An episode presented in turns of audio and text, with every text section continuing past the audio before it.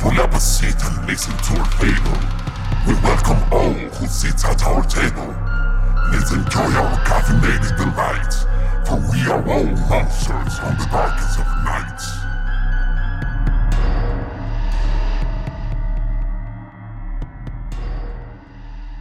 Welcome to Caffeinated Monsters, your bi-weekly comedy horror podcast. I'm your host, Faith, and today we have a very special guest for this week's episode. If you'd like to introduce yourself, my dear. Hello, uh, my name is Clara. Uh, I am a, uh trans model as well as a horror enthusiast. Uh, me and Faith actually go way back, uh, way back in the day. We actually known each other for quite a few years. Uh, so I am quite well versed in horror and as well as uh, being in the alt scene as well. Uh, so I think, yeah, we're going to have a really good chat today. Yeah, it's going to be an interesting one, given how many, uh, well, given this week's episode's about uh, trans representation in horror, or lack thereof. Of course, yeah, and I think this is something that really needs to be uh, talked about more. And I think it's uh, also going more into because it's not just uh, representation uh, with trans people; it's also how they're represented, uh, especially in horror.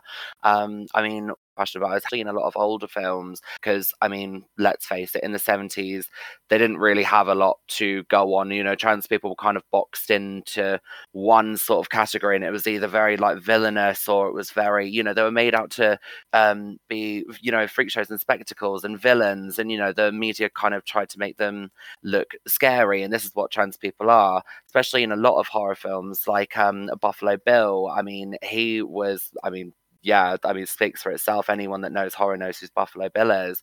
And the way that he was portrayed uh, as, uh, well, they were portrayed as like, you know, a trans person, and that's what they're going through, that all trans people are, you know, really messed up. And that's just not true. And I think it can leave a very problematic um, imprint on a lot of people that don't know a lot about trans people as well. So yeah, it's a very interesting topic, and I'm actually really glad to be a part of it. Actually, so thank you very much for asking me. I really do appreciate that. Right, all right. I mean, I, I did actually think of you after I came up with the idea for this one for this episode because, um, like you said, we uh, we go way back. Like we met each other in college, and then it turns out we had some mutual friends and just started hanging out at house parties. Yeah, exactly. We actually like met each other like years ago when uh, like sort of before I was really transitioning in a way, I guess. I mean, I've always kind of presented the way that I do, but it's, you know, it's actually growing into myself and you know, we have grown a lot as people. I think yeah, that we definitely have that like you know you, like we know we know each other very very well and we know who like we were as well so that's definitely like you know and i'm really actually happy that you came to me about this because this is something that I definitely do feel strongly about. Yeah, it's funny. I look back on things. I remember how awkward we both were in our, in our own skin back back in the day.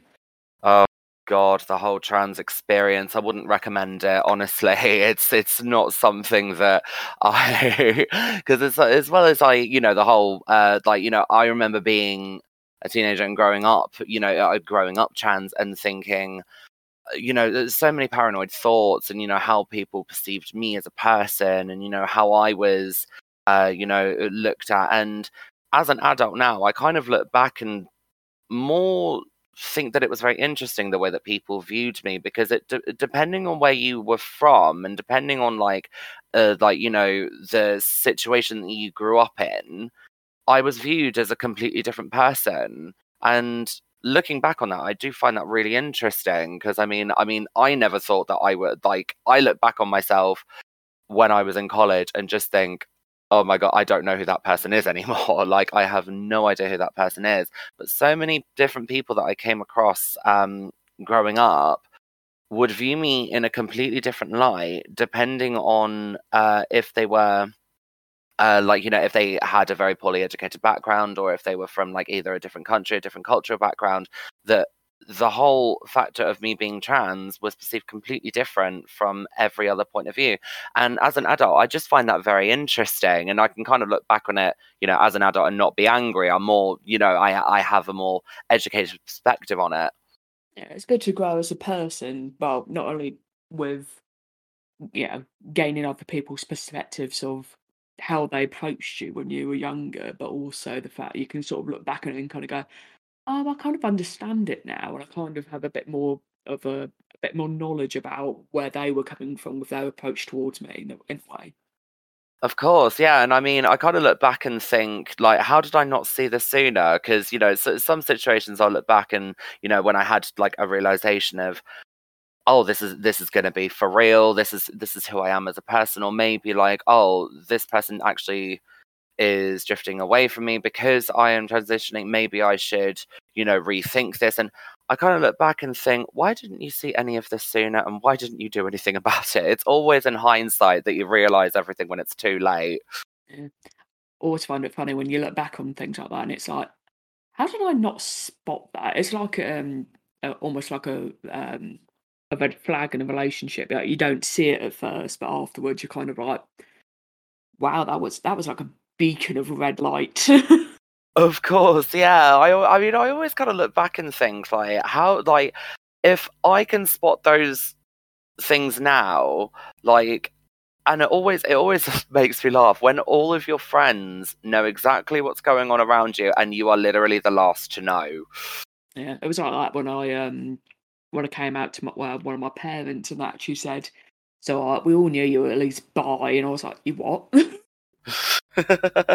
Yeah, I remember, like, when I when I was kinda coming out to my par well, I mean, I I kind of officially say I never really came out to my parents 'cause I we never really sat down and had that conversation. It was just kind of one day I left my room, Uh, in a full face of makeup, hair extensions, booty shorts, like, little vest top, bralette, and I was like, "I'm going out, I'm meeting my friends, and there's nothing you can do about it," and the only thing that my mum really said to me was, "Yeah, not in those shorts, like, put some bloody clothes on," and yeah, and honestly, and we never really spoke about it since, and it just kind of became a thing and then, you know, but, like, one dinner conversation, you know, my mum and dad were kind of just like, "This this is how you're gonna be for the rest of your life, isn't it?" And I was like, "Yep," and they were like, "Okay." Like, and, you know, I I honestly couldn't have asked for better parents, but yeah, it's like, it's it's oh, I hate it when anyone's like, "Oh, what was your coming out story? How did your parents find it?" And I'm like, "There is no coming out story," like, and it's really anticlimactic because for me, it was it was more of a case of, "Well, this is how I'm gonna live my life now, and my parents can deal with it." And I I kind of like, I'm kind of jealous of everyone that's kind of got that coming out story where it was like, they had to build up so much courage to do it, and it was, you know, the big payoff, you know, "We still love you," and there was that never had that conversation with my parents, and I feel like I kinda missed out a little bit.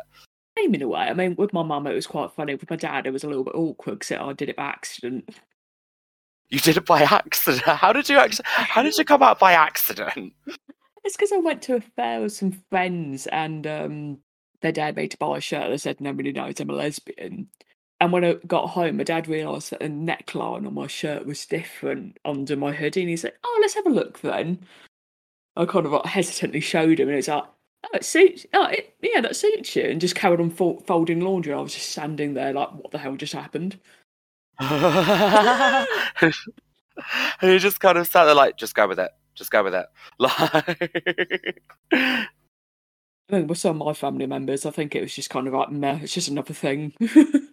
Yeah, I mean, like, when because when I when I kind of like, when my parents kinda came to the, like, realization that, you know, this you know, this wasn't just a phase, and, you know, this is this is how I was gonna be for the rest of my life, and I was I was, you know, I was their daughter, I always have been. Like, uh, when it came to my sexuality funnily enough, my sexuality was more of an issue because I identify as pansexual, um, so for anyone that doesn't know what that means, it means that I just don't uh, ge gender doesn't equate to why I'm attracted to a person. It's like, you know, I am I am attracted to whoever I am attracted to, uh, regardless of how they present, whether they are male, female, non-binary, trans, like, it it it doesn't bother me, it plays no factor, and trying to explain that to my parents was more difficult than the whole trans thing, which I thought was really funny because I I would have thought it would be the other way around, but no, it it was it was they couldn't understand pansexuality. I think it is quite difficult to explain, especially to, like, older generations 'cause it's, um, usually it's like you fancy, like, one set of people or you fancy both, it's not just you know, it's, um, the fact that there's that sort of, like there's actual like terms for people that actually, that don't fit within those sort of like um constrictive uh, categories that were kind of like thrust upon people when they were younger. Yeah, and I guess like I mean, if you asked me what pansexual was like back in college, I would have been like, "What is that?" Like, because I mean, I was still quite. I wouldn't quite say narrow-minded, but I was definitely very ignorant to a lot of other things.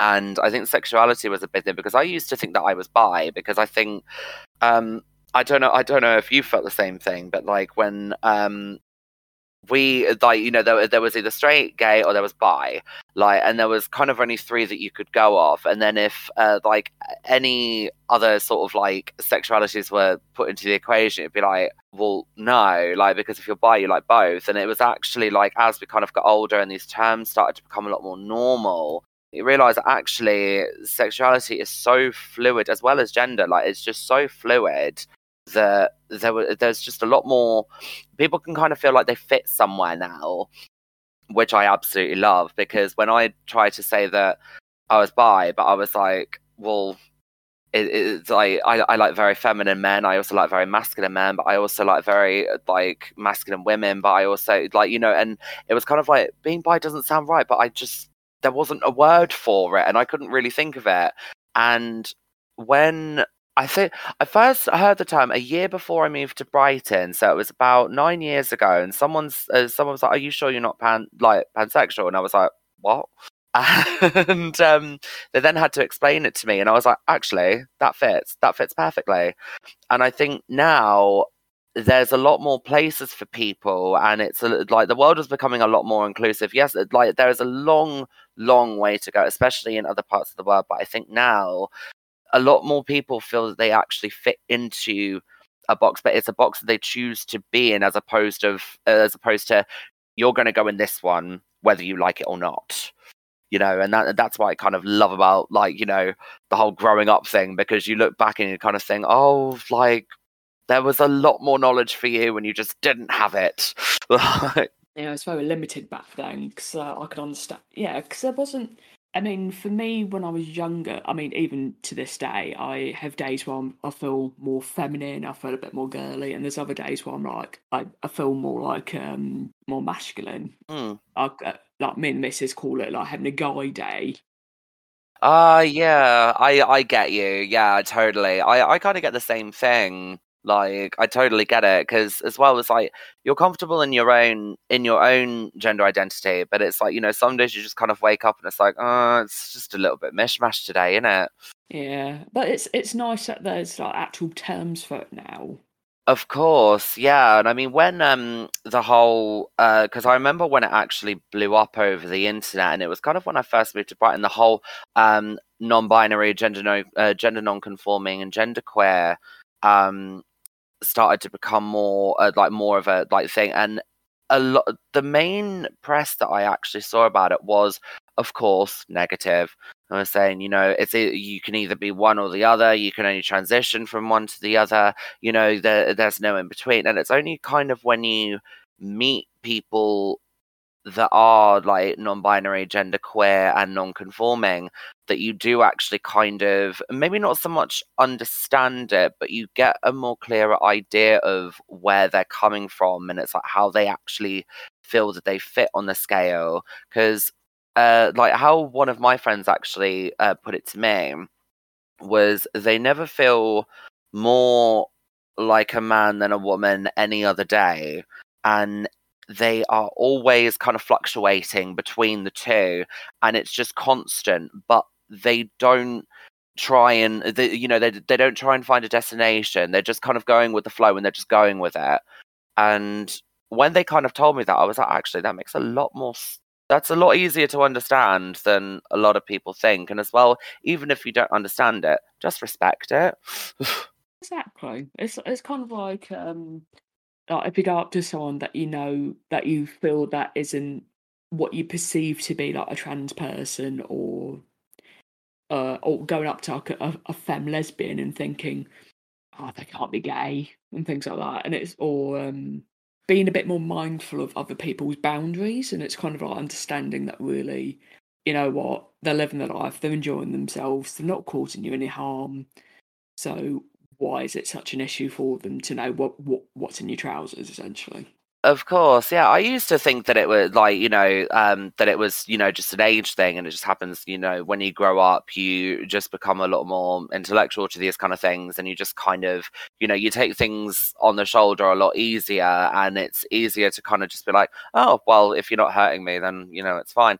But I've actually found that now it's it's not necessarily an age thing it's it's more of a um like a whole generation thing because my little sibling actually um comprehends a lot more about um like gender identity uh sexuality and uh like you know trans rights and visibility so much more and uh, like and they're not the only one like a lot of his uh, like peers in like school and everything were very like because uh, I met a few of them that it was very very interesting because they were all very in the know about this and they knew what was acceptable what wasn't uh, they didn't want to offend anybody. They're like oh if this is how they feel comfortable then this is how we're going to say their pronouns are they them and you know and I just think it's it's one amazing and two it's it's really nice to see that kids are actually a lot more on board with it than we were at school because I mean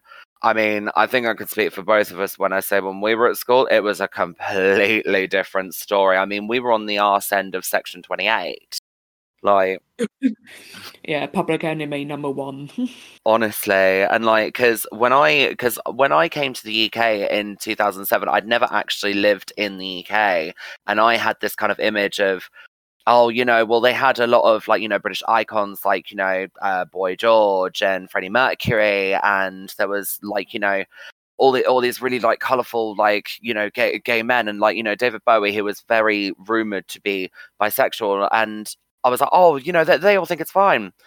And I could not have been more wrong. Like and I, like, and it still baffles me to this day that some people kind of thought, you know, oh well, back in my day, men were men and women were women, and I look at the men and the women and all those in between in the area that they grew up in, and just think, you are so wrong.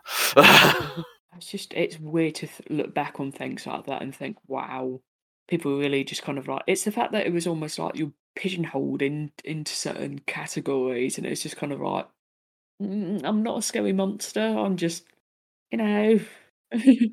Yeah, of course. Like, and I think like um a lot of the problems that I face personally, um, I can't speak for every trans person out there, but a lot of the problems that I faced personally was that a lot of people thought that I was like because of course they they kind of saw trans person and thought, oh, they are X Y Z. And actually, when they started talking to me and actually getting to know me, like as a person, they were like, actually, you are nothing like that. Like, so I remember meeting this one uh, guy uh, who was a friend of a friend, and like he he was all right, but he was just a little bit like blissfully ignorant, and he'd be like, oh, well, you know. You don't look like the ones on telly and I remember thinking, excuse me, like, you know, I was like, you know, like, hold, hold like, you know, my earrings. I'm going to go for this guy. And in the end, when I was actually talking to it, it was more of a case of I just genuinely feel really bad that that's how you view trans people, that they have to be very ultra feminine and bimbified and barbified. And, you know, it's all about big hair and big boobs. And, you know, if you don't look like that, then you're not really trans. And it's it's the whole people trying to smash gender roles, but when you are trans, your gender roles actually matter because it means that people will either take you seriously or they won't, which I think is absolutely ridiculous because trans women do not owe femininity and trans men do not owe masculinity in the slightest at all. Yeah, I do agree with you on all of that. It's um you know, they could like I'm trying to think of a way to put it. Um because of like that notion from childhood that really it was broadcast on like films and TV that oh this is what these particular people are are like. And that's just kind of stayed with people because there never was that proper like actual positive um Yeah, there was never really that positive reinforcement of like, you know, oh, tra- trans women and like, well, trans people in general are, you know, they're just like you and me. They have their own dress sense, have their own this.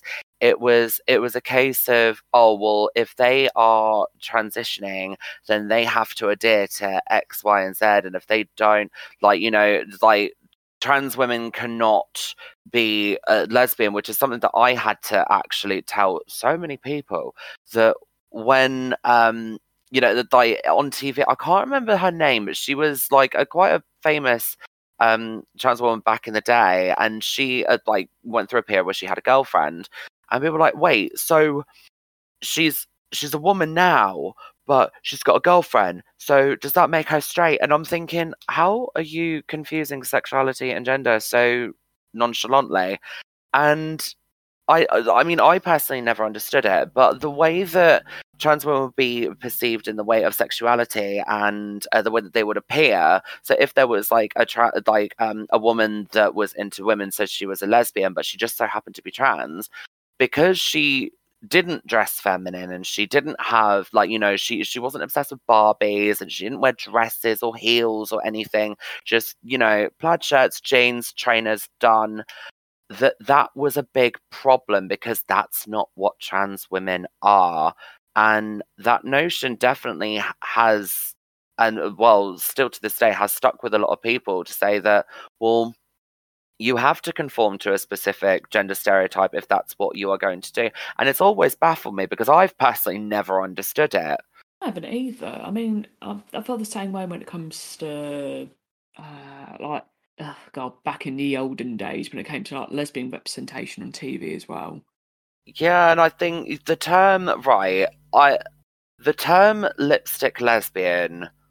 Oh, I I hate it so much because it's just it's it's basically saying it's okay to take the mick out of this girl for liking girls because there's no way she can like girls. She's too pretty. Look at all that makeup. Look at her hair. There's no way she likes that what like why are we invalidating a woman's sexuality because of her appearance? Mm, yeah and the uh, stereotype of if a woman wears like plaid then she's gay or doc martens or has like half a head shaved it's just kind of like, oh for god's sake. Of course and it's like you know if you look at a woman that looks like that and you're saying oh well you know she's blatantly a lesbian but then uh like a girl that wears makeup does her hair like you know wears really feminine clothes says, "Oh, has like long nails as well." of course, and it says, "Oh, I'm I'm a lesbian. I'm gay."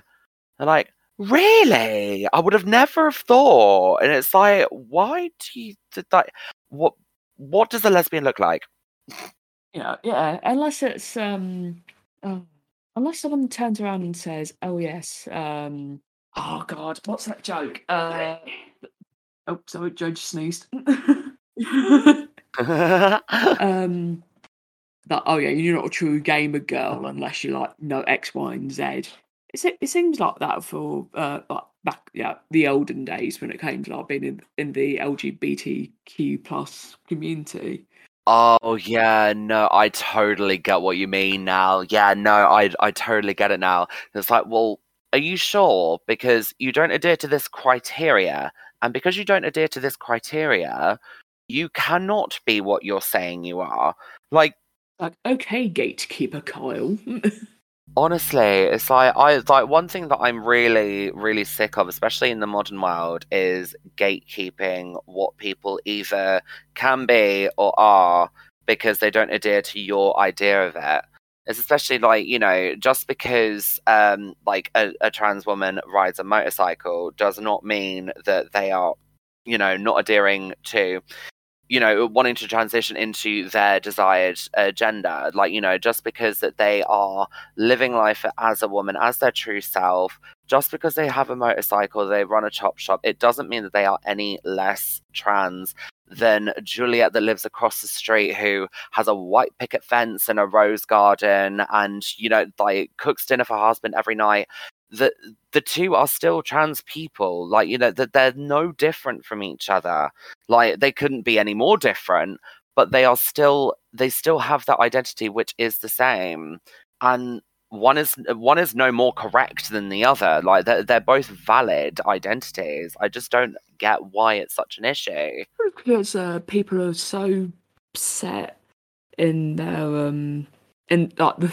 the thought of uh how things should be they feel should be represented. That it's very diff.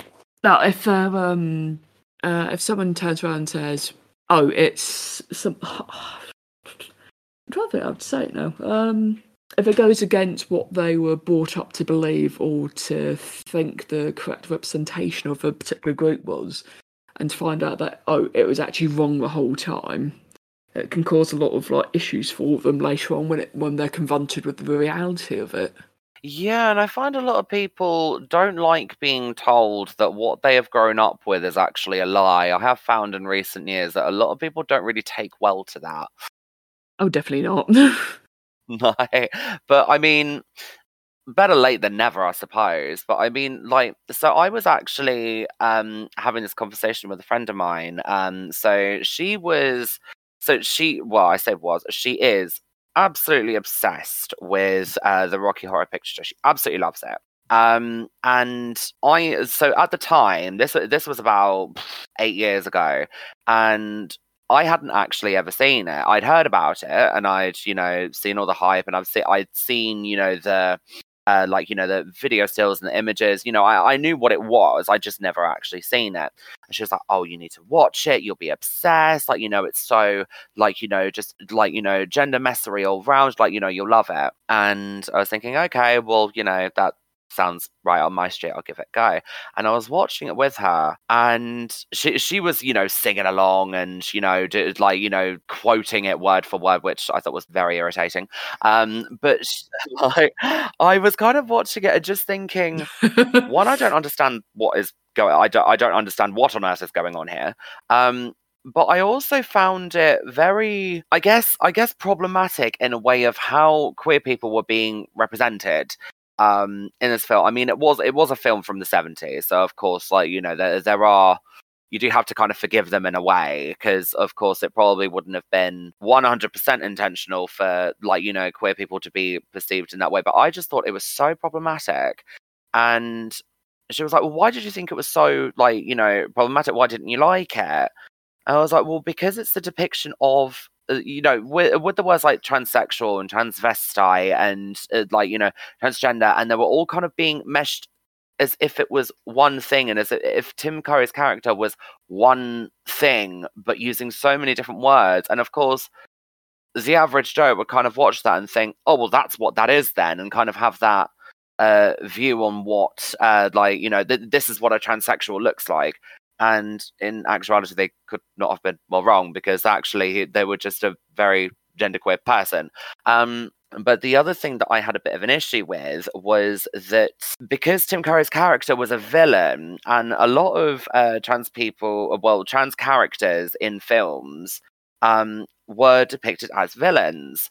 And it kind of made the public think, oh well you know you have a reason to be scared of uh like you know trans people because they are like this. And that that's one of the many reasons why I will never like I, I don't rate the Rocky Horror Picture at all because I I just find it so problematic um in that sense as well. But I mean I do get why people like it and I do you know it's a musical it's fun it's glitzy it's very like you know it's very weird. Didn't understand the storyline at all. like the amount of times that it has had to be explained to me, and I, ju- I just literally don't understand it at all. But I actually thought that it was more, uh, what's the word I'm looking for? More damaging uh, to queer people than it was progressive, because a lot of people view it as progressive, and they're like, oh well, you know, for its time, it was it was you know there was no movies like that ever made and you know it was revolutionary and it was this and i'm like well i can totally respect that it was the first film of its kind, really, because I mean, I can't really think of another film like it. I could think of one similar, but they came much later. But I found that it was probably a lot more damaging to queer people than it was progressive. I mean, do you know what I mean? Or am I on my own with this one? No, I can understand where you're coming from with that. I mean, uh, yeah, Tim Curry's character was essentially the bad guy. Like he, well, they um had an affair with two people that were married to each other and essentially like slept with each one of them, made a new human being, and uh, literally killed uh, meet the guy um, Meatloaf, Meat, Meatloaf's character. Yeah, I remember that. I remember that bit very vividly, actually, because I think it was it was actually at that point where I think they they bought the you know the big blonde dude that they brought back to life, or like you know they created, and he was going berserk, and then Meatloaf died, and that was the point where I just went, "What on earth is going on here?" so there's a, a living dead body that looks really cute. There's a, a dead man in the freezer. There's uh, a screaming married couple that don't know what the hell's going on. There's, uh, there's so much going on in the in that particular moment. I, I, I, honestly I resonated with the screaming married couple. Like I, I felt that on a spiritual level because I was feeling exactly the same at that point. like because I was I was like I mean I am a very firm believer in you can enjoy whatever you would like to enjoy. And you can enjoy things that are problematic. I mean, I am a big fan of a lot of um, films and television shows that are very, very old school, uh, but are also very old school in the way that they thought. Like, uh, for, for example, I was really into uh, like Only Fools and Horses. However, a lot of the jokes that you would hear in Only Fools and Horses now wouldn't exactly fly. And I was also a fan of like a lot of um, like old horror films that were essentially very problematic or like you know the actors in them had done something um you know and they you know they got cancelled or whatever you want to call it but I am a very firm believer and you can still appreciate, you know, something that is very problematic. However, you need to be able to acknowledge that what you like is problematic and why it's problematic. Because I think if you're uh, like, and a lot of people find the excuse of, oh, well, it's still really good. It's like, yeah, but you can't just kind of think that that like an attitude uh, like in a particular film is okay because it's extremely outdated but if you're excusing that behavior because it's like you know an old film like you you you know you're probably liking it for all the wrong reasons. Um i mean i when i was younger i used to like the uh, ace ventura movie and then i the uh, uh the classic scene where uh ventura oh yeah i know exactly yeah, what scene you're the big reveal. I mean in recent years a lot of people have kind of gone yeah i don't like that movie anymore because of that scene. Yeah and i think like i mean I remember kind of watching it when I was younger, and I I didn't necessarily think like you know like how I would now in a way that I'd be like you know that's really transphobic. That's just perpetuating the idea that trans women are dirty and they're disgusting and they're taboo and blah blah blah. Like I like when I was younger when that happened, I just I, I remember just kind of thinking, what's the problem? Like, you know, because like for for me, like it, I just I just couldn't really see a problem. This is also the autism in me, probably speaking, that like you know I just couldn't see a problem with it. Like, why why was he getting so upset about sleeping with someone that you know used to be a man? Like, why was this such an issue? And of course, it wasn't until later that I kind of you know looked at that scene again and was like, actually, that was really problematic. That really shouldn't have been portrayed in that light. And I, I as well as the Family Guy episode where Quagmire's dad comes out as trans and says, you know, uh, like I. I was thinking about that episode. Yeah, it was the way uh, Brian reacts when he realizes what uh, that he'd slept with um, Quagmire's, well, one of Quagmire's parents after they transitioned. Yeah, and it's quite. Uh, I, it's the it, it's the force behind the vomiting that really gets. But yeah, so like you know, it, it, it wasn't. It was yeah, like you were saying, it's the force behind the vomit. It, you know, it was very like angry, and it was very oh, that's disgusting, that's horrible, that's this. Like sleeping with a trans person is not the worst thing in the world. Like it really isn't like and i th- i think with with the whole idea of like you know because one part of the storyline was Quagmire coming to terms with the fact that his dad was now becoming a woman and was living as her true self. And you know even like Quagmire's dad would be like, you know, I will always be your dad, but you know, I am a woman now, and it was that whole transition of, oh, Quagmire can now love his dad as a woman, and you know, it was all like, you know, it, was it was actually kind of a light-hearted story, and then there was Brian's part, and it just really, really ruined it for me. like because there was it, i just found that what's the word i'm looking for that reaction to that just completely unnecessary Yeah, the, the fact that uh, was kind of like screaming as well kind of made it that much worse. But it's also the fact that really Brian vomits for what feels like half an hour, and then suddenly I think he takes like a breather and then vomits all over again, and it's just kind of like what the actual hell. Yeah, it was it was kind of very overdone, wasn't it? And it, it's it's just kind of one of those things that's like, did you really need to push it that far? Like, okay, we get it. Some people would be a little bit shocked. Or like, you know, as as someone could have turned around and been like, oh, that's not my cup of tea. Or like, you know, there, there were so many different avenues that you could have gone down, but you went down that one.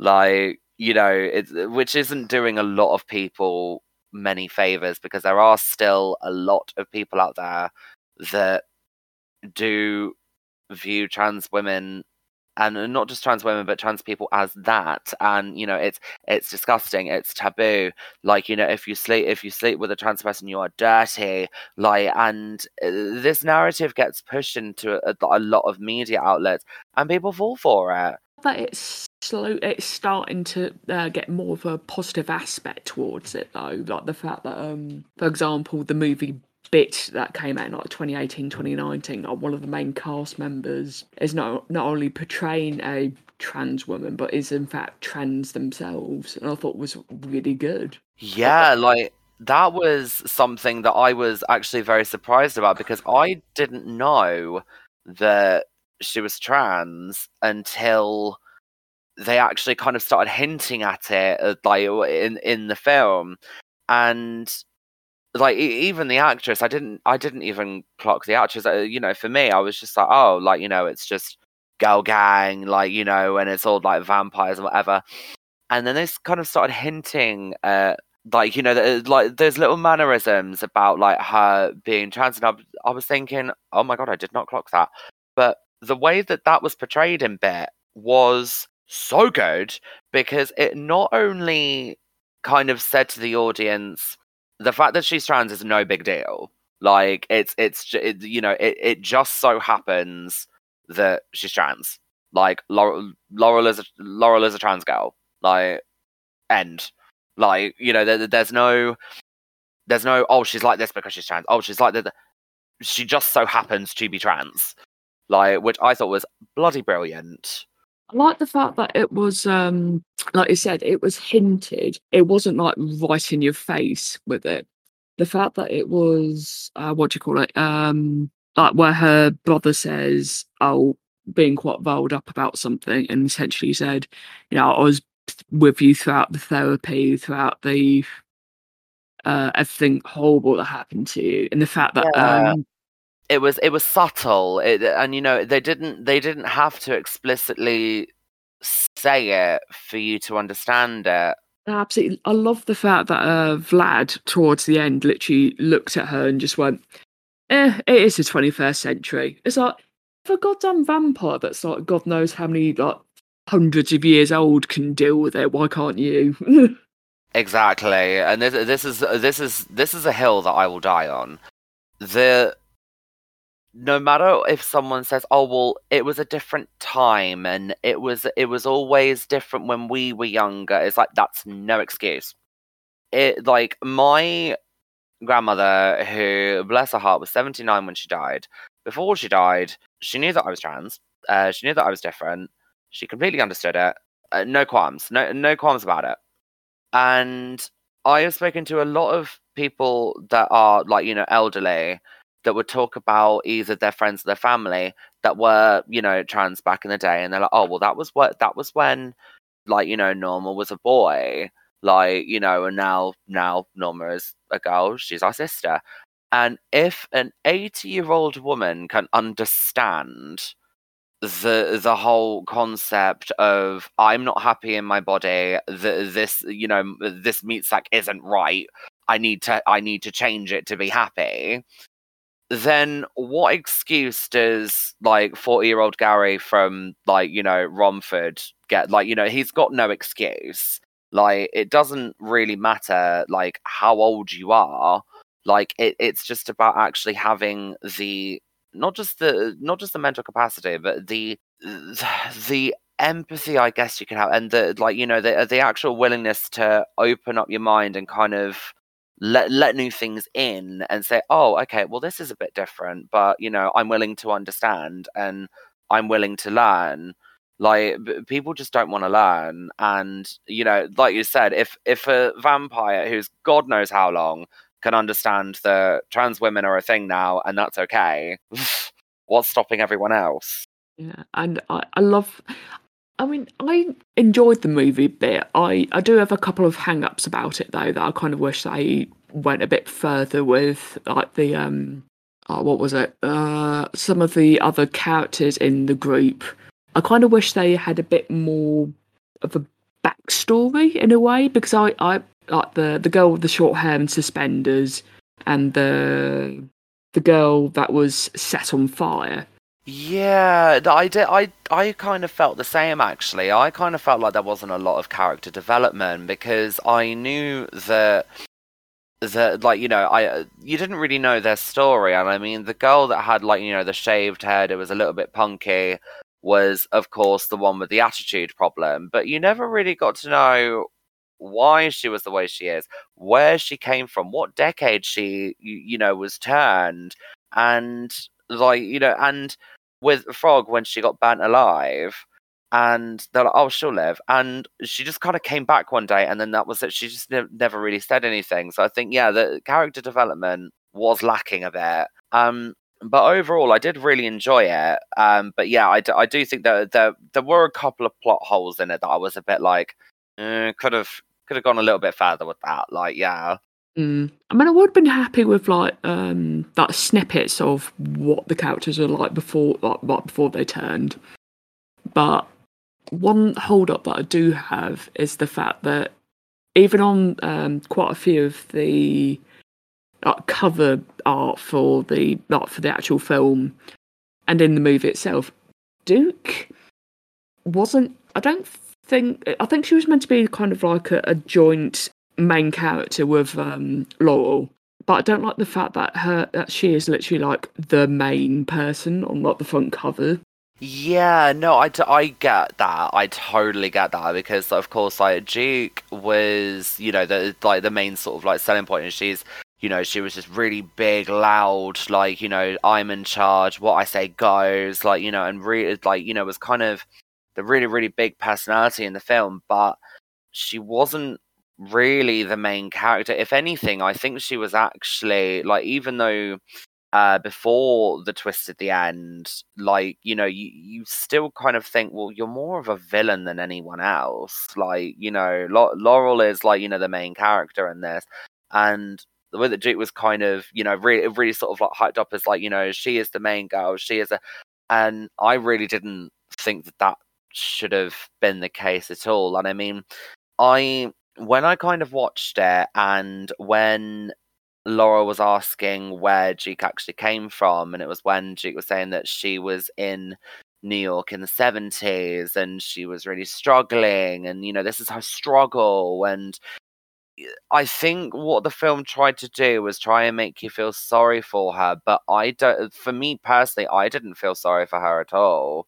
Like, I, I think she was not really a victim of circumstance, but I think there was a lot of things that the movie kind of missed out that were very, very, very key pointers that, like, you know, oh, you, let's face it, no one goes to any city with no money, no plan, no nothing. Like, it, it just doesn't happen.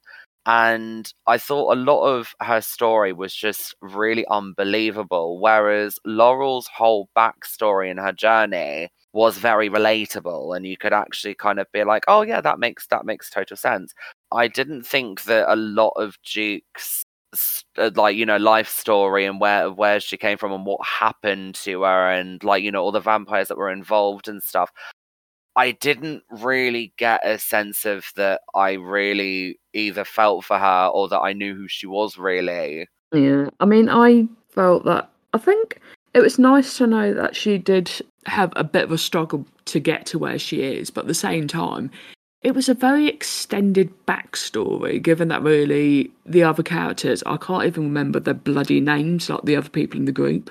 No, I can't either, really. And I think like the the one thing that I just couldn't take seriously, bearing in mind it is one of my favorite songs, when Rara Ra Rasputin was playing in the background and she was trying to say this whole like you know this sort of monologue uh, that was meant to be really sort of like over dramatic and everything and I really just found it difficult to take it seriously because she was trying to kind of be like this is the situation we ended up in you know we we were like you know in the underground and then suddenly this man appeared and i like with rara Ra Rasputin playing in the back i was just like are you joking like i just found it really hard to take it seriously.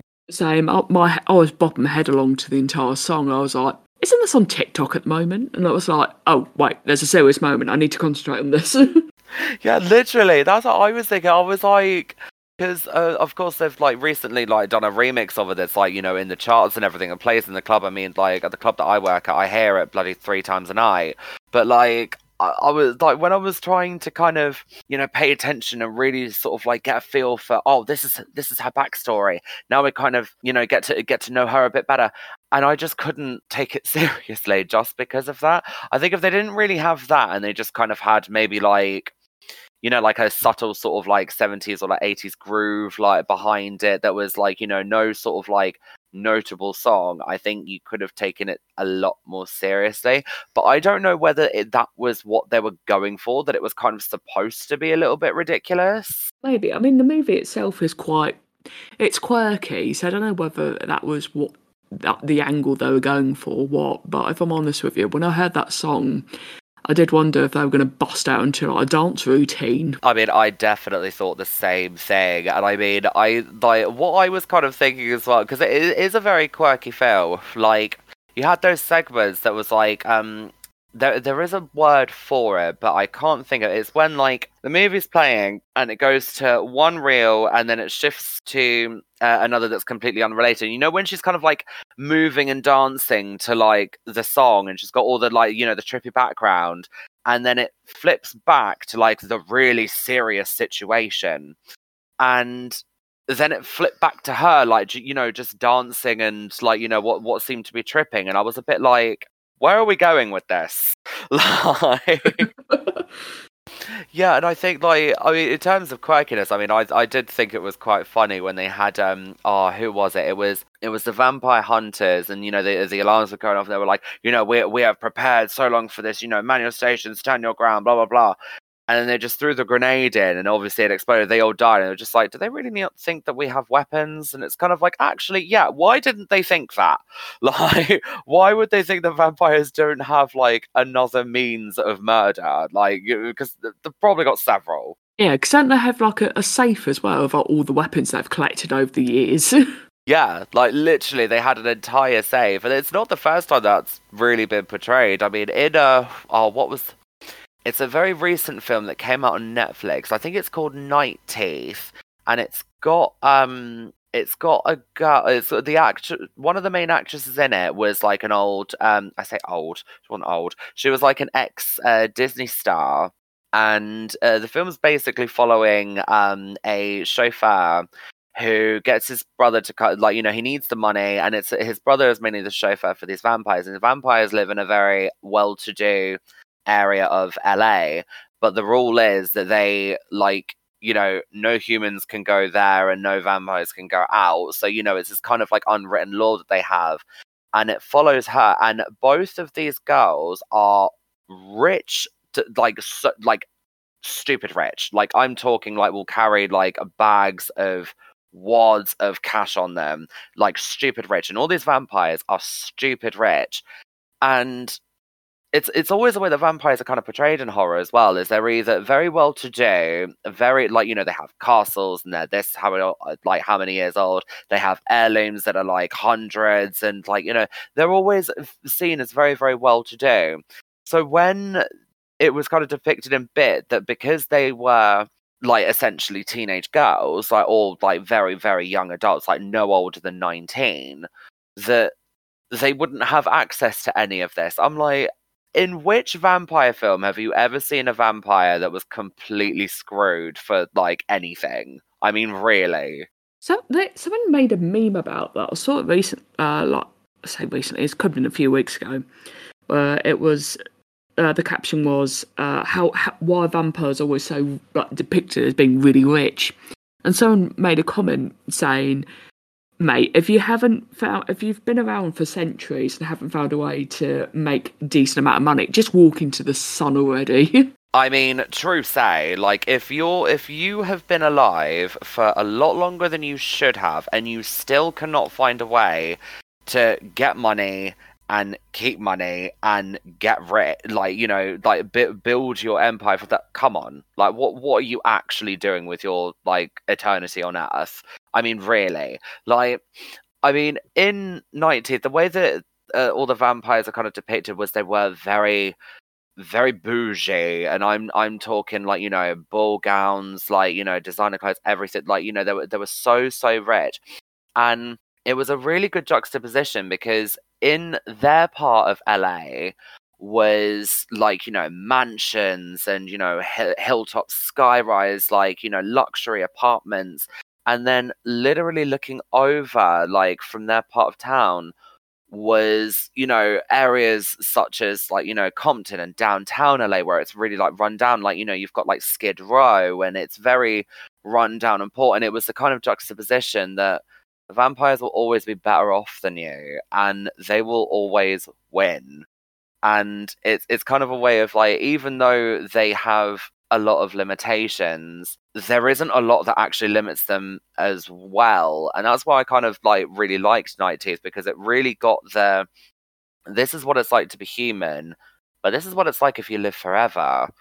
And it was kind of like you're really selling this to me. Like you know i, I like i i am I am picking up what you're putting down. I've seen trailers for it, but I still need to sit down and watch that bloody film. You really should. It's actually really good. It's Like at first, I was kind of like, you know, because of course all the new films that come on Netflix and they're all really hyped up, and you know they've kind of got that like, oh, you need to, you know, must watch film of the year and all all of that jazz.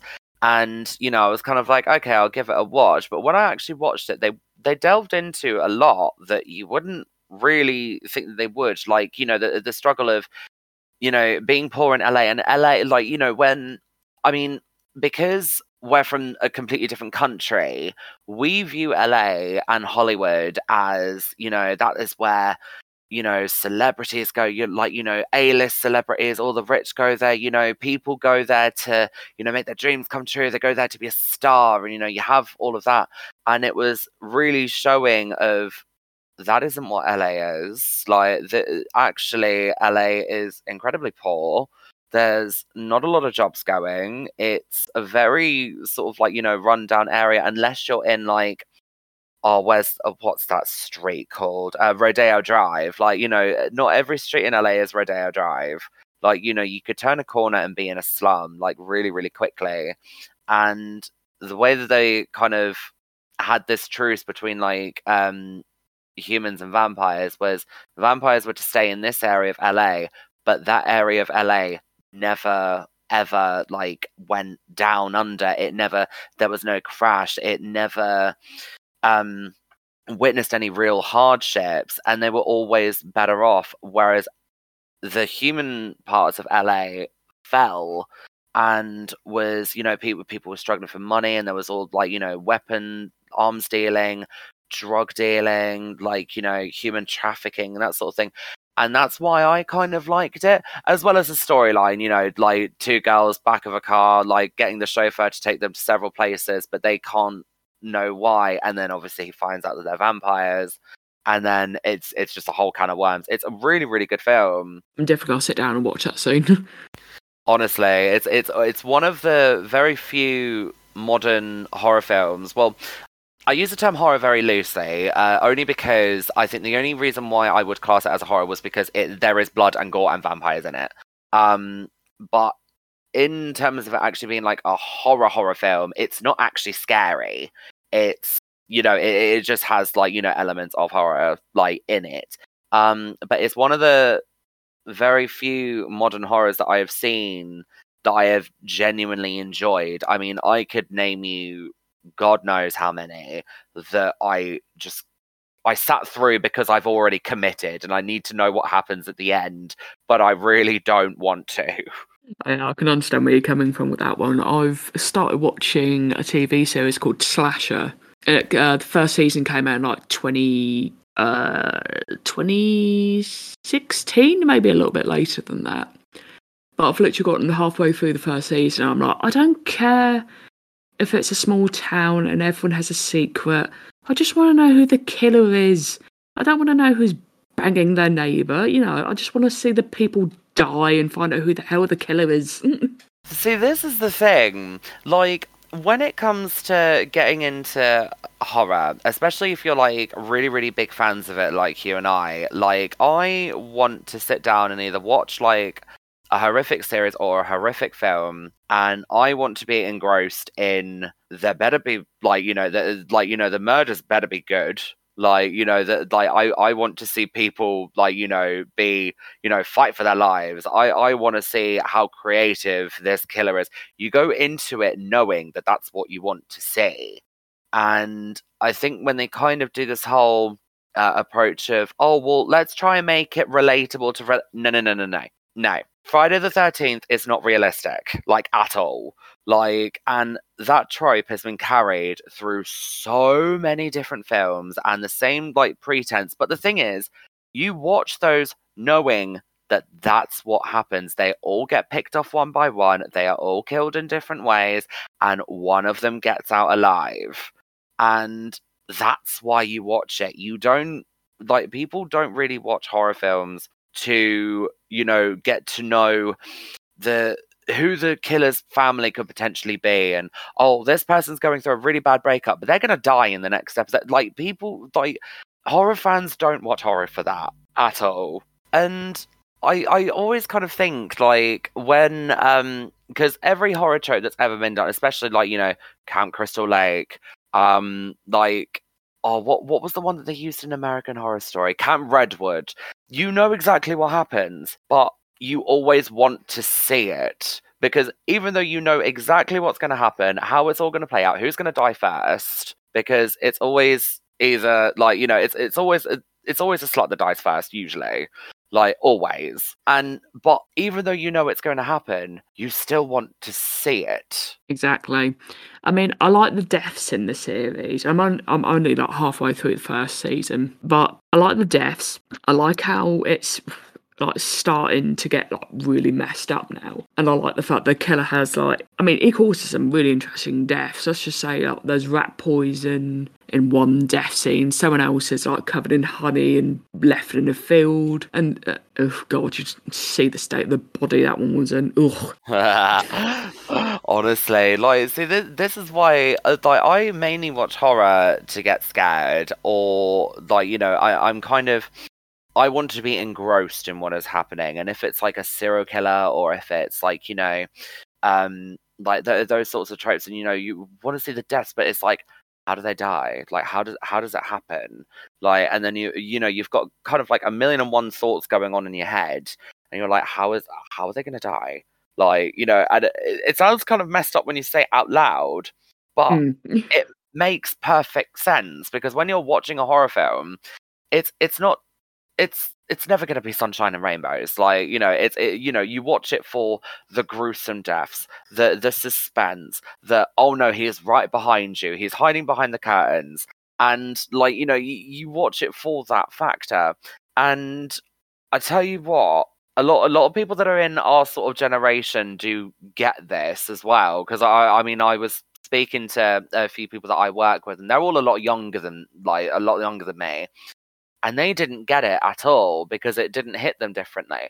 But the Final Destination films I have carried into my adulthood, those deaths I cannot look past. Like, I can't look past, I can't look at a tanning bed without feeling uneasy. Like, or if I'm in like if I'm in like a taxi or like if I'm running a bus and there's a truck in front of us with a load of poles in it, I I have to get off. Like I I can't be I no, like absolutely not. And by Faye or like you know this is how everyone's going to die. I carried that into my adulthood, and a lot of people that I speak to that are in sort of like our generation feel exactly the same way. Like you know, the the fear of going for laser eye surgery and having it literally cut out your eye, or going for acupuncture and being like electrocuted and having the needles like you know like straight in you as you fall through the floor. Like you know that that it sounds ridiculous, but those deaths in Final Destination really stuck with us throughout childhood, and we've carried that through to our adult lives. And there are still things that I still will not do because of Final Destination. Uh, uh me and the missus actually did a Final Destination episode a little while ago from uh, uh, the first one to the third one. I think you'd quite like because we talk about like the like, how many things must have to go wrong in order for this to happen to a person? Honestly, and I mean, like, if like when you when you would watch it and the way that it would all play out, like you know, um, oh, what what was one that was? Ah, uh, is it the guy that like it's like a washing line that's like in the bathtub, isn't it? And he first one. That's that's the one that. Uh, yeah, the first first one because it's the main character's best friend. Yeah, and it's, it's like you kind of see the water trailing, and then it's like a whole secret. What is the likelihood of that actually happening? But then you think, but that could happen because I've just seen it happen. Like, and I think that's what really makes me feel really uneasy because it's like something that you never think could actually happen. It's like it's right there, it's right in front of you. There's a possibility. Like, and then you kind of work out more ways that it could potentially happen. And it really messes with you. Yeah, you just sit there in the middle of the night, just staring at the ceiling, like, oh dear God, I am having an existential crisis because of a film series. Honestly, like, I mean, I still like. I mean, as I was saying earlier, like I look at like my friends would go on like tanning beds and that, and I'm like, why are you doing that to yourself? Like they're like, you know, like I'm, I'm only going for a tan. It's fine. Like, and I'm like, no, you will literally get trapped in that, and you will literally fry. Like, and it's it's completely irrational. But because I've seen it, and there is a possibility that that could happen, that it's like you know this is why i will always love the final destination films for it because they really brought death uh, like death scenes to a completely new level because even though like we've all seen a good death scene like you know texas chainsaw massacre friday the 13th like you know nightmare on elm street you know we've all seen a really good death scene.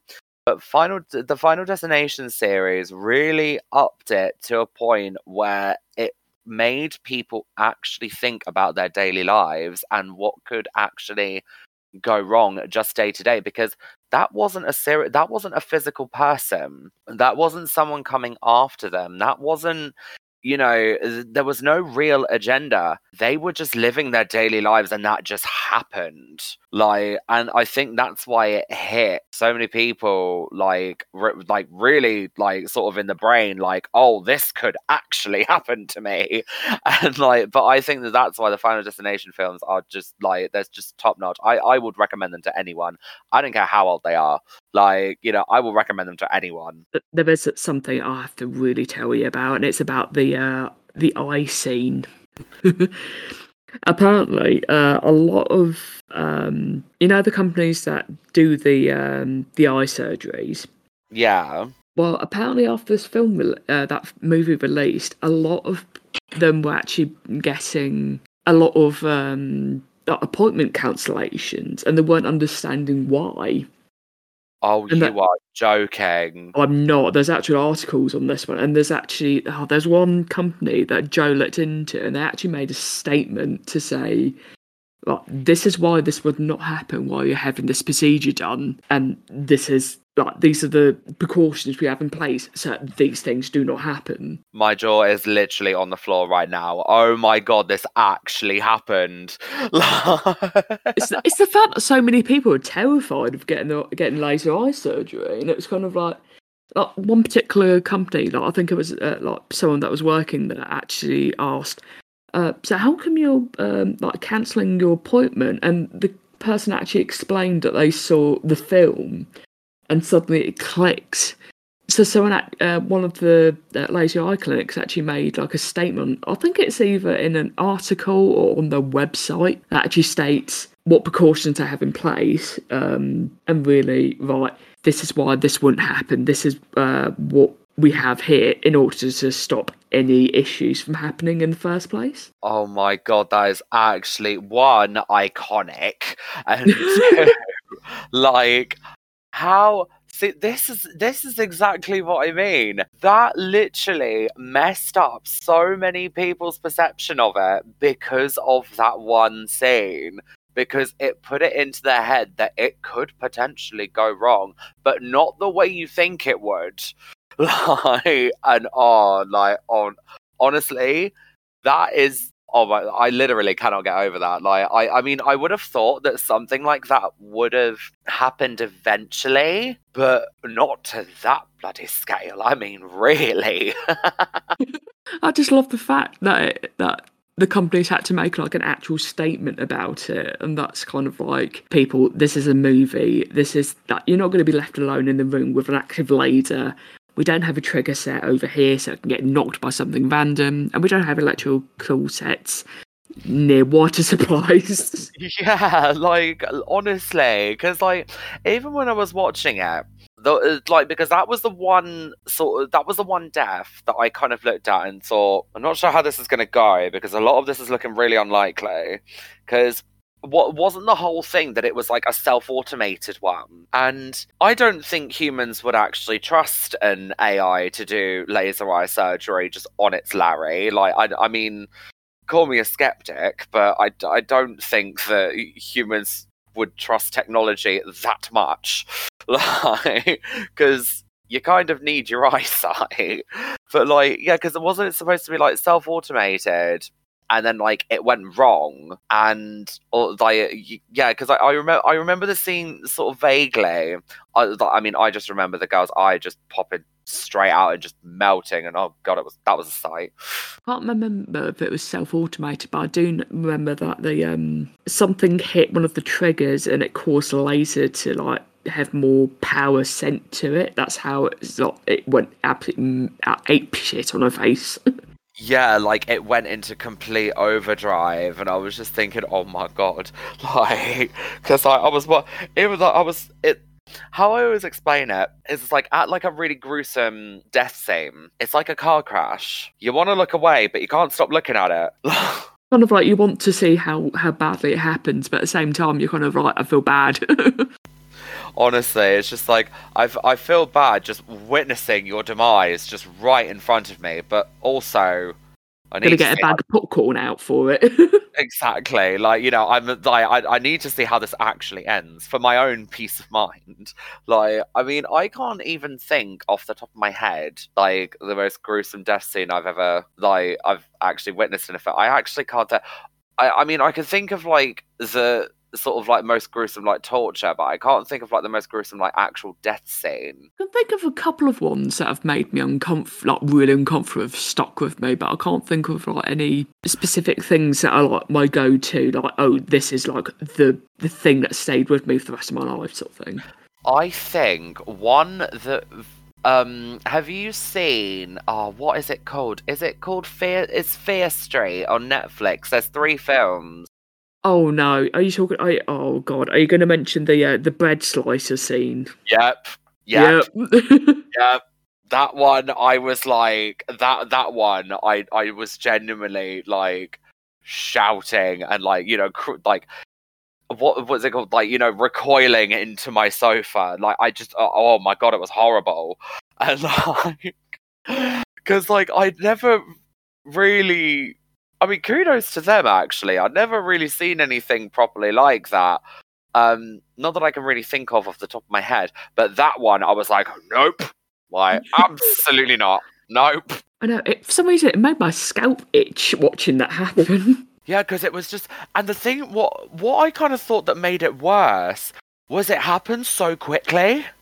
Yes. Like it all just went so tits up so quickly that when it happened, because every because it all just happened so quick, and then suddenly her head was just in her breast. Like, oh my god! Like, oh, makes me cringe just thinking about it. Actually, like, and the thing is, that film is not old. Like that. no, it's very film- recent.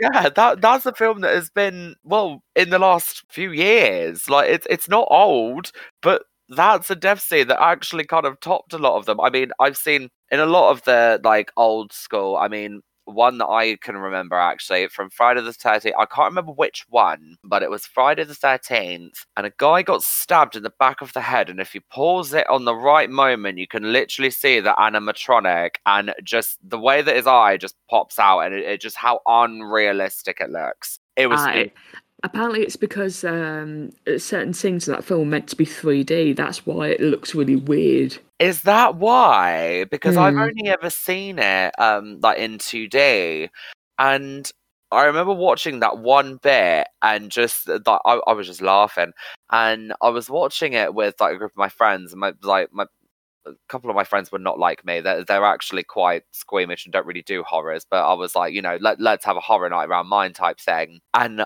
I'd found it really hilarious. And all of my friends were just there like, oh my God, he just got stabbed. Oh my God, his eye fell out. And I'm just like, come on, man. Like that, that was not even remotely convincing. I mean, I think the Texas Chainsaw Massacre, especially like the original, uh, the one from oh what, what day? It was a it was a late seventies, wasn't it? It was like seventy seven. Something like that, yeah. Yeah, so something around that area. It wasn't eighties. It definitely wasn't eighties, but it was like the the arse end of the seventies. And the the thing that was scary about that was just the fact that it was just so you know this family were just so messed up, and it was just Leatherface's just entire demeanor.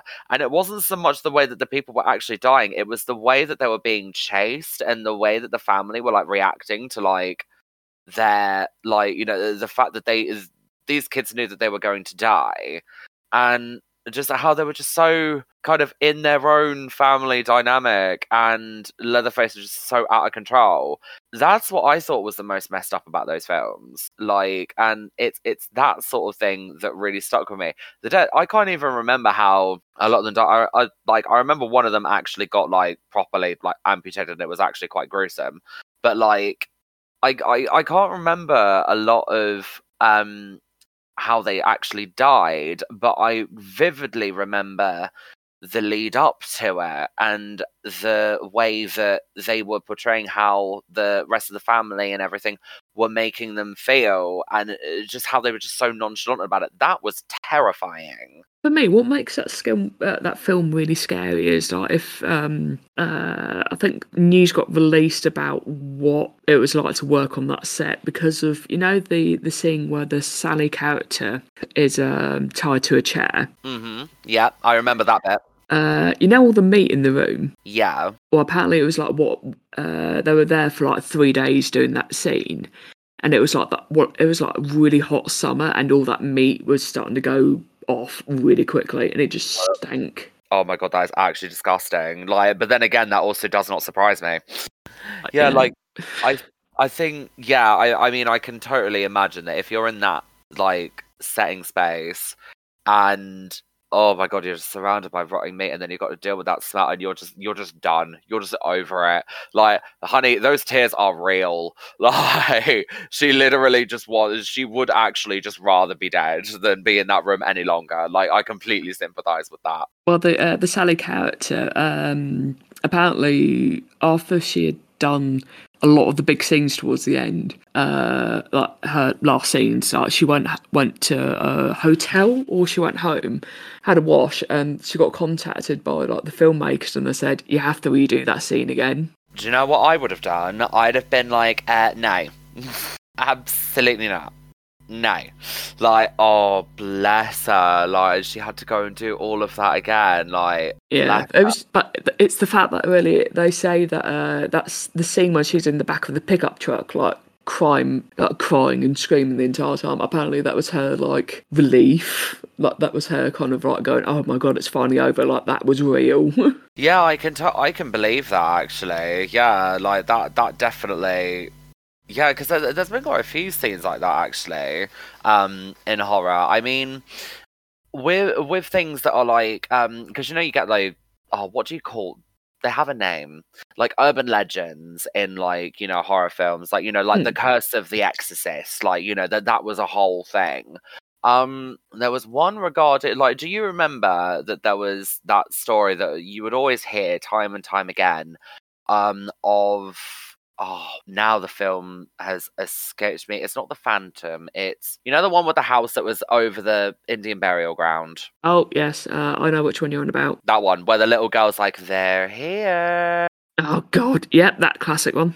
yeah that classic one. Um poltergeist? Yes, that's the yes poltergeist. I know i'd get there and eventually.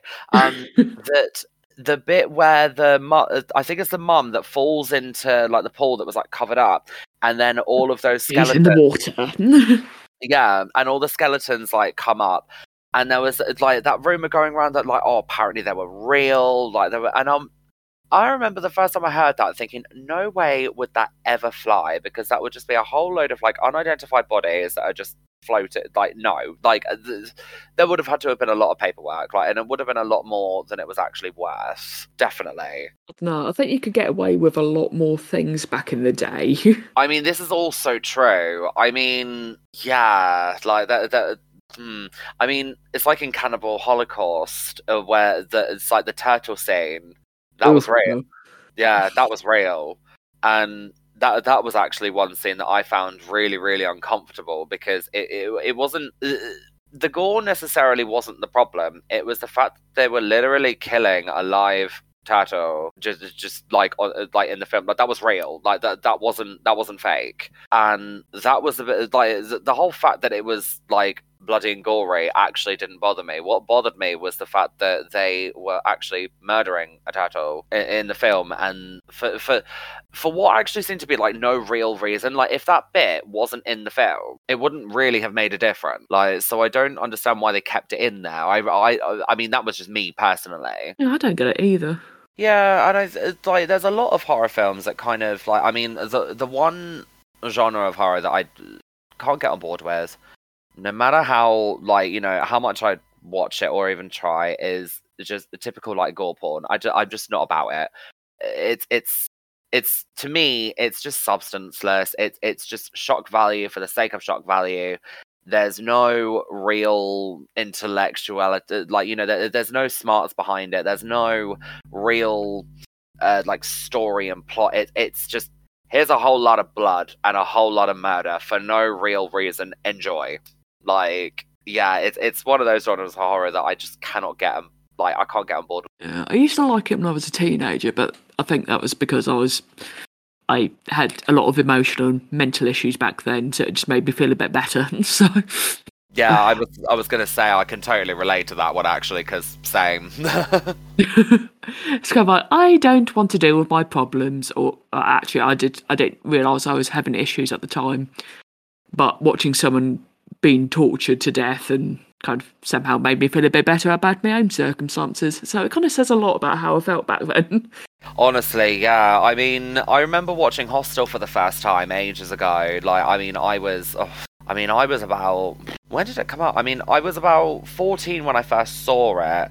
I think it did actually come uh, like come out sort of around the 2007 mark or like if not maybe before. Um and the bit that got me actually like really oh and i'm not that i'm not that squeamish that i can i can handle like quite a lot of you know stabbity stab stab you know I, I can handle if someone has their throat cut in a film. That's fine. However, what really got me is that, that when the guy stood up from the chair and his Achilles heel had been sliced, and you just literally see it split, and it, and it doesn't go on for it's like you literally see like that like a tiny little snippet of it. It's not even that bad, but oh my god, that that that one torture bit just nope, absolutely not. Yeah, that scene really got me. For me, it's not just the fact you, it's the fact that it didn't like cut away and you just heard it. It's the fact you had the visual with the sound of like the skin ripping away and it's just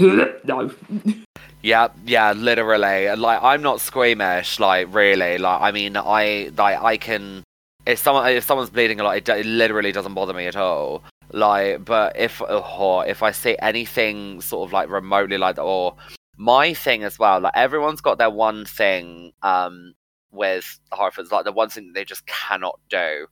And like, you know, I can I can tolerate uh, eyes being like gouged out. I can deal with like throat cuts. I can deal with, you know, like hammer and nails and that sort of thing. But what I cannot deal with like and i uh, like and i literally cannot stress this enough what i cannot deal with is anything to do with fingernails. Yeah i'm not a fan either like because I, I know what it feels like because of like the jobs i've had where i've caught my nails on things or trapped my fingers in tills and nearly ripped up my nails. Just that thought alone it might just seeing movies like that it reminds me of that feeling and i'm like no Yeah, honestly, like my one thing is anything to do with fingernails. Like I like oh like when was it? It was it was during um the first lockdown and me and my boyfriend had just moved in together. And I was going through a load of like horror films that I'd heard loads about. I knew the plotline, but I'd just never seen them. One of them being The Fly.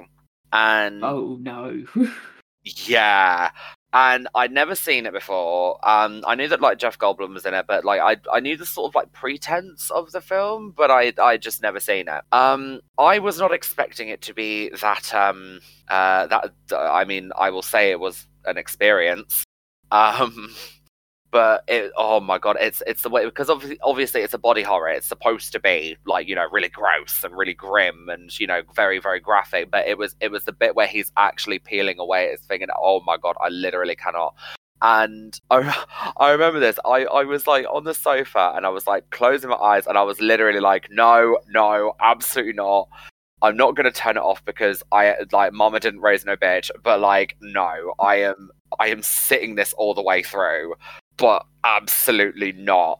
And like, I, my boyfriend was just looking at me, just laughing, like, Jesus Christ, what did you think this film was going to be? And I was like, I literally did not even think it was going to be this bad. It's like, how can they do this to Jeff Goldblum? How can they make him ruin himself? And it's kind of like, melt the nails off. In it, because like when I saw it, like, um, like ne- when you see like the title, like you know, The Fly, and it's next to a load of like iconic horror films, like you know, like The Exorcist, and um, like you know, like all all of those sorts of like big names in horror, and you think, oh, it's going to be a little bit like that, like you know, v- very that. Oh no, no, no, no, that film literally needed to come with a warning. Like I, no. There's uh, oh god, uh, the scene in The Fly where he's um, what is it, arm wrestling someone in a bar, and he like breaks their wrist. It's just seeing the bone stick out the arm. It just no. Yeah, like honestly, I I was thinking like when I was wa- when I was watching it, I was like, this is very unnecessarily graphic, and I'm new, I'm usually the one that's like, where's all the like you know where's all the like you know proper murder where's all of the like you know gory details where's all of this and it, it was the way that it was like done in the fly that i was like jesus christ this is a bit over the top isn't it like love that I was like, Jesus, like, oh my lord. So, like, oh, what was the other body horror that I watched that I I literally thought was absolutely pointless, but it was hilarious. Um, oh, it was in the nineties. Uh, Society. Oh yeah. Why? Just why? Just nothing else. Just why? Like, I I mean, I I I applaud myself that I watched it, but I cannot and will not ever get on board with the reason like no absolutely not. There was no reason for it to be that level of grotesque. Like there, was no reason for it at all. I mean it's in terms of like grotesque movies i think um yeah you got the the fly you've got the um uh, what's it baskin as well and um you know you got some of the the hellraiser movies too uh, yeah hellraiser i mean i've only so I've watched the first three, because uh, of course the first and second were, you know, iconic. Um, I watched the third one and was like, okay, this is this is different. Um, but of course, everyone that I've really spoken to, like, has said just just, just watch the first two. Don't don't bother with anything after that. Um, because I mean, I guess it is kind of like a matter of opinion, like you know what what is that you would kind of like prefer to go down and what like you know what your taste in horror is. But you know, I, I remember kind of watching the first uh, the first Hellraiser, and it was more the sort of like you know like damnation to like eternal torture or whatever. It was his voice, like Pinhead's voice, that was the scariest part for me because I'm like, oh my god, like who sounds like that? like, so someone's been hitting the ciggies a bit too much. honestly, I was like, oh my god, like it's like I'm actually quite intimidated right now. Like this, this is actually quite like I, I I'm uncomfortable, but like there, there's a few sort of like old school films that I I thought could have been well, I mean, I guess for back then because of course there were very very few films of its kind you know that of course everyone had to start from somewhere. Um that there were a few films that I thought could have had a lot more to it. Um one of them uh, that I actually think could have had a lot more um was Rosemary's Baby which I wouldn't say I wouldn't go as far as saying it's really underrated, but I don't think it gets a lot of the credit that it deserves. But I also think that it could have it, that they could have been so much more to it. They they could have done so much more to it to make it even more like you know scary and unnerving because it wasn't because re- like in the grand scheme of things there's hardly any like blood and like you know any anything to really make you feel uncomfortable. It's all psychological. It's all mental. And this film came out in the 60s like and for a film to kind of mess with your head that much for back then that's impressive. But i think visually i do think they could have done a lot more to it but in the same breath I would completely be opposed to a remake. I think you should just leave that one the hell alone yeah, if anyone touches Rosemary's Baby, I will burn them. Honestly, there there are just some films that just should not have that should not have even been bothered to have been remade. I mean, The Nightmare on Elm Street is do not get me started on that please on honestly like i was so disappointed and i because the thing is with freddy krueger right i mean yeah he's you know, it's a paedophile, and it was banned, and you know, everyone was like behind it, and he was killing kids in their sleep, right? Okay, that that's scary, right? That that's scary. But every other Nightmare on Elm Street film that you watch after that is just funny.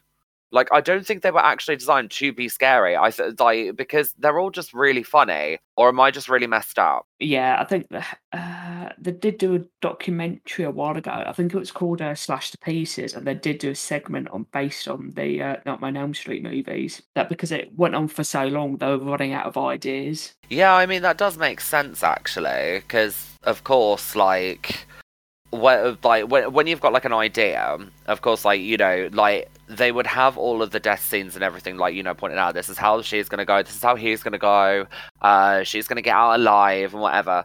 It will come to a point where you're just kind of like what now? Like but I mean, I guess it was kind of different for Nightmare on Elm Street because he was a I don't really know what you would call Freddy Krueger actually because it wasn't like it wasn't a serial killer, but he wasn't a ghost, but he like do you know what I mean? Yeah. Like because he went for like the kids in their sleep the, the you know you, the possibility in dreams to do anything like it's it's endless you could do so much with it but even I was a bit like, you know, some of the death scenes, I'm like, come on, man. Like, there, there, there was about 10 different ways that you could have made that so much better. But, like, yeah, I think they're just, like, those films are very quintessentially 80s. Um, but one, and I remember actually having, okay, so I, I wouldn't say it was an argument, I would say it was a civil debate. Uh, because so this guy that I was talking to at a party, he was a film student, right? I know. Mm-hmm. And um, he was he was saying how like you know all, all, basically blabbering on about like modern cinematography and how it's like revolutionized the way that we view the world and blah blah blah. And I said, well, actually, funny you say that. One of my favorite horror films is actually Suspiria, which is from the seventies. It's it's literally like my like favorite horror film ever, and it was purposely filmed in hypercolor and the reason it was filmed in hypercolor was because Dario Argento wanted to show that yes, it was a scary film, but not all scary films have to be dark. And the as the story kind of like unfolds in Suspiria, you kind of actually question in the film like what's really happening? What's a hallucination? Like you know if it's just like in her head or if this is actually really really happening and it really really messes with you in that way. But because everything is so colorful you can't take your eyes off of it. And it was really vivid. And it, there wasn't really any film of the time that you could really compare it to.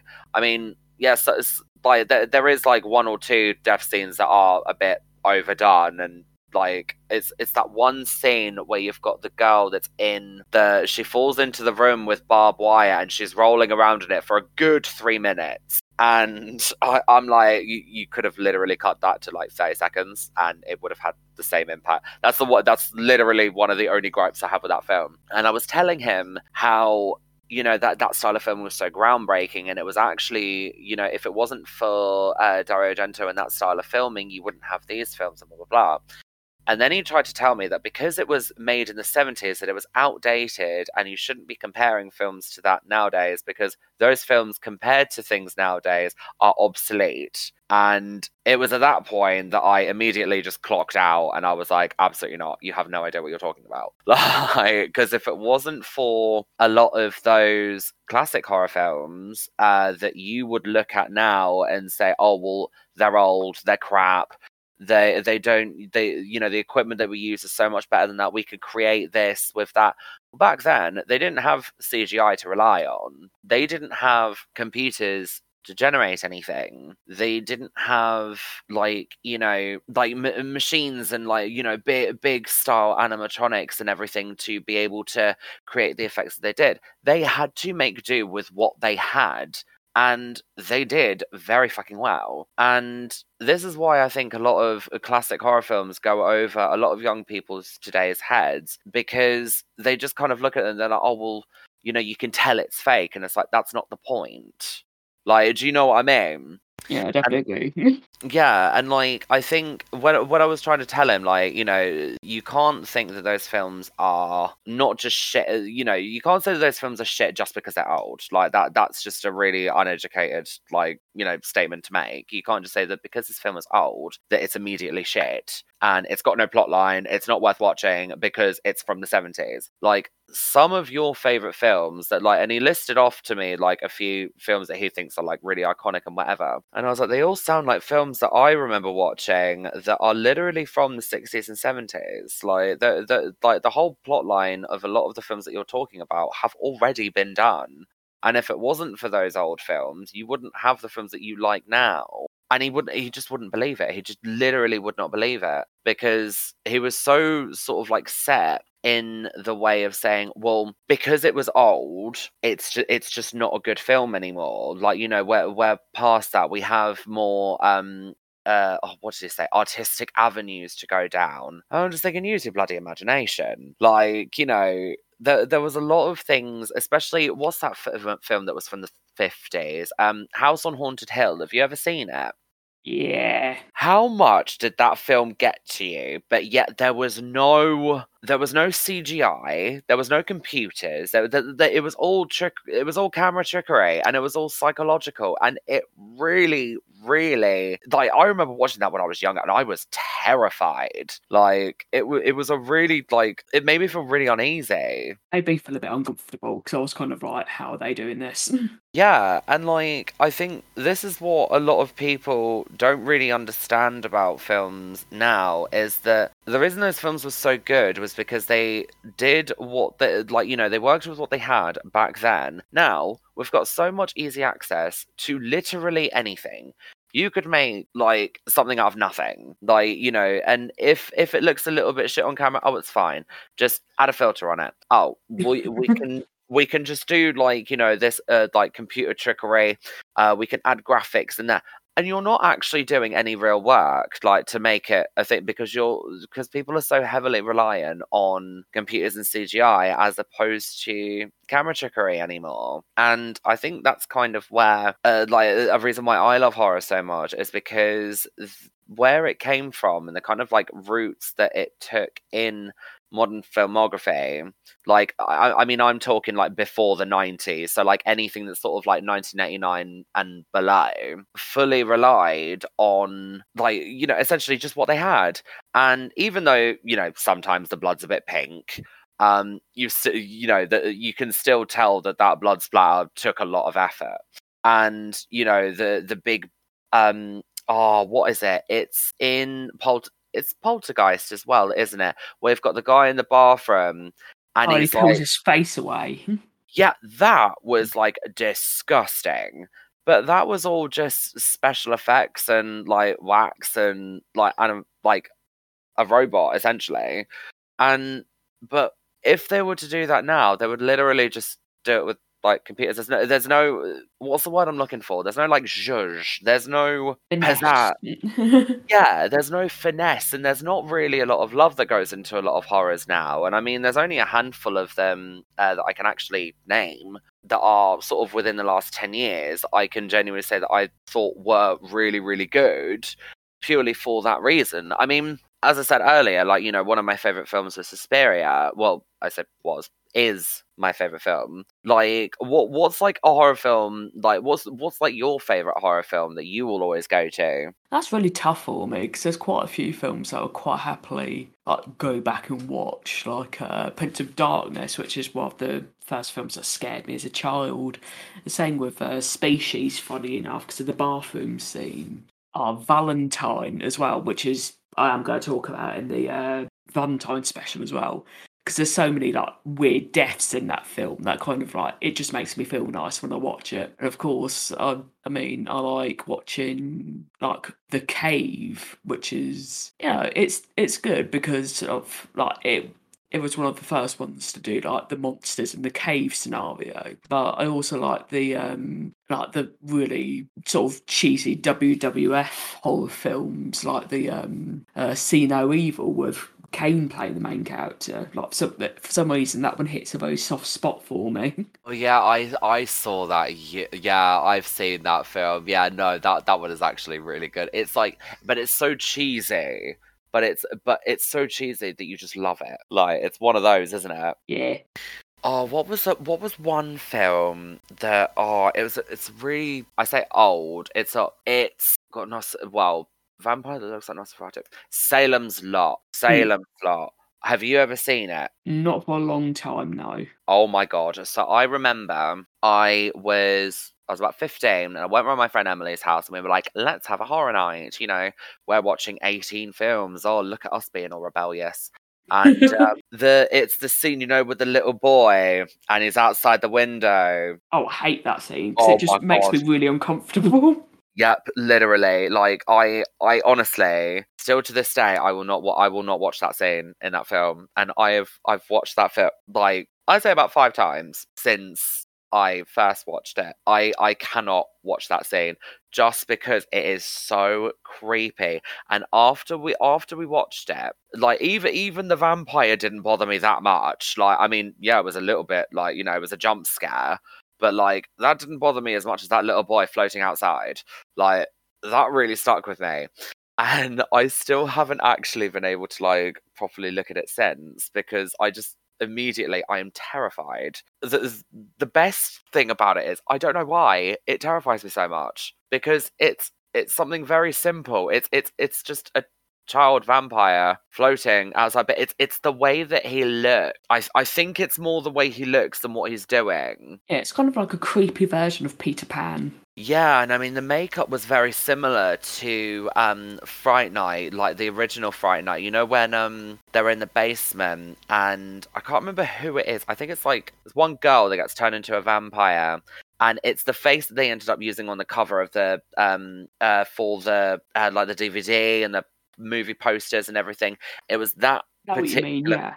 yeah, it was that face, and I think the the reason why that face I I love it, but I also cannot stand it is because its features are completely irregular, and I think I used to think this is just a me thing, uh, but as I've actually spoken to a few people about it, I, it actually turns out that this is this isn't just a me thing. This is this is an everybody thing um that we find things that are very very creepy when they don't resemble that of ourselves. So, what I mean when I say that is, for example, you know, in Van Helsing, classic film, absolutely love it. When they're in the ballroom and then uh, Dracula announces that, you know, Van Helsing's in the room and all the vampires like drop their masks and their jaws just elongate really, really long. Yes, I remember that scene the reason why that makes you feel uncomfortable is because you know that your jaw is not supposed to do that. Like you you're aware that your mouth can only open so far until like it, it won't open anymore. So if it does that even more immediately you feel really uncomfortable because you know that it's it's not supposed to do that. So with that particular face and the particular makeup, your smile line and like your um cheekbones are not supposed to meet ever. Like it's it's just not supposed to happen because when you actually smile, it only comes to like um like the center of your cheeks. It's not supposed to go up like up at a ninety degree angle and hit your actual cheekbone. And uh, so I actually learned this when I was doing makeup, which is one of the very few things that I will always take away with me, which is really messed up. But the reason why it was so creepy is because you know that your like a face is not supposed to do that, and that's why people find stuff like that incredibly uncomfortable and very very scary. And that's why that particular face was actually shown um, as uh, like on the poster because none of the other vampires in Fright Night look like that it's just that one. But that is the one face that everyone remembers from Fright Night. And that face was the same as they used the same sort of um not algorithm, that's the wrong word. They used the same formula for a lot of the vampires and the children that were in Salem's Lot because it was purposely made to make you feel uncomfortable because it's not supposed to look human. You you're you're supposed to look at that and think, you don't look human, I'm supposed to be scared of you. And it's it's kind of messed up in a way way because it, it's kind of like you know we're going to play on humanity's like you know one thing that they cannot do and we're going to put this in the film and make people watch it but also at the same time iconic behavior. Yeah it makes something that um uh like the build and the physical look of it looks really human but the features are just really distorted. Yeah it's like um oh like you know the depiction of aliens like the little green men type thing? Yeah. like you know it's it's it's because it's got the same features as like uh, like because they're slightly humanoid like it does make you feel really uh, like a little bit uncomfortable because their eyes are so massive but their nose and their mouth are really really tiny. And it's like um there's a lot of films that actually touch like nosferatu the way that he's depicted has gargantuan front teeth like gargantuan. But like, when have you ever seen another vampire depicted like that? And it was it was really iconic the way that they did that because I I found the film on YouTube. Um, it was the original 1926 one, and it's the like the silent one because uh, I've been looking for it everywhere because I've been really you know wanting to watch it because of course you know it's just generally like you know so you could see Nosferatu, you know, because this is literally like, you know, the the father of all vampires in horror ever. And I remember watching it and it was just his appearance was just so made me feel really uncomfortable. Like I wasn't necessarily scared, but I was uncomfortable because his features were so irregular. And I found that this was actually a formula that they use in a lot of horror films and they play off of it. Um, because they know that it makes it doesn't necessarily scare people, but it makes people feel uncomfortable because it's not like a jump scare where like you know it's it, like as soon as it's done it's over you, you, know you have a couple of heart palpitations but like you know you, you eventually do get over it.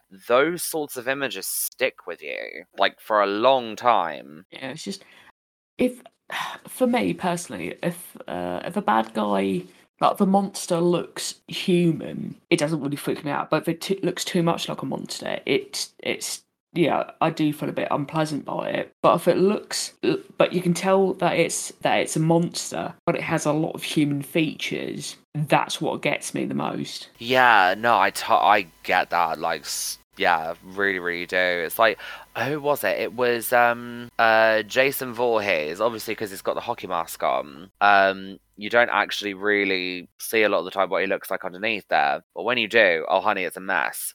But like. because you immediately see like you know guy in a hockey mask and you just assume oh it's just you know he's a bit busted behind there like you know and it's you know you can't see who i am but then when you actually see under the hockey mask and it's just this mess oh my like because I, I remember the first time i saw it i was actually horrified because you just were not expecting it like at all. And it's like you kind of had this image in your head where it's like, you know, it's going to be a little bit humanoid, but it's going to be a little bit busted. It's going to be fine. Oh, hell no. No, no, no, no, no. Like it was not that. Right, so this is Caffeinated Monsters. I hope you enjoyed today's episode. I hope you enjoyed yourself for this one as well. I did actually. I did have a lot of fun and actually like talk about stuff that like you know we're really passionate about. It's actually nice like to talk about it for a change, like openly on such a platform. It's nice to actually talk to someone about it as well. It's just like yes, another one for the collection. uh, like-minded people for the win. Yes.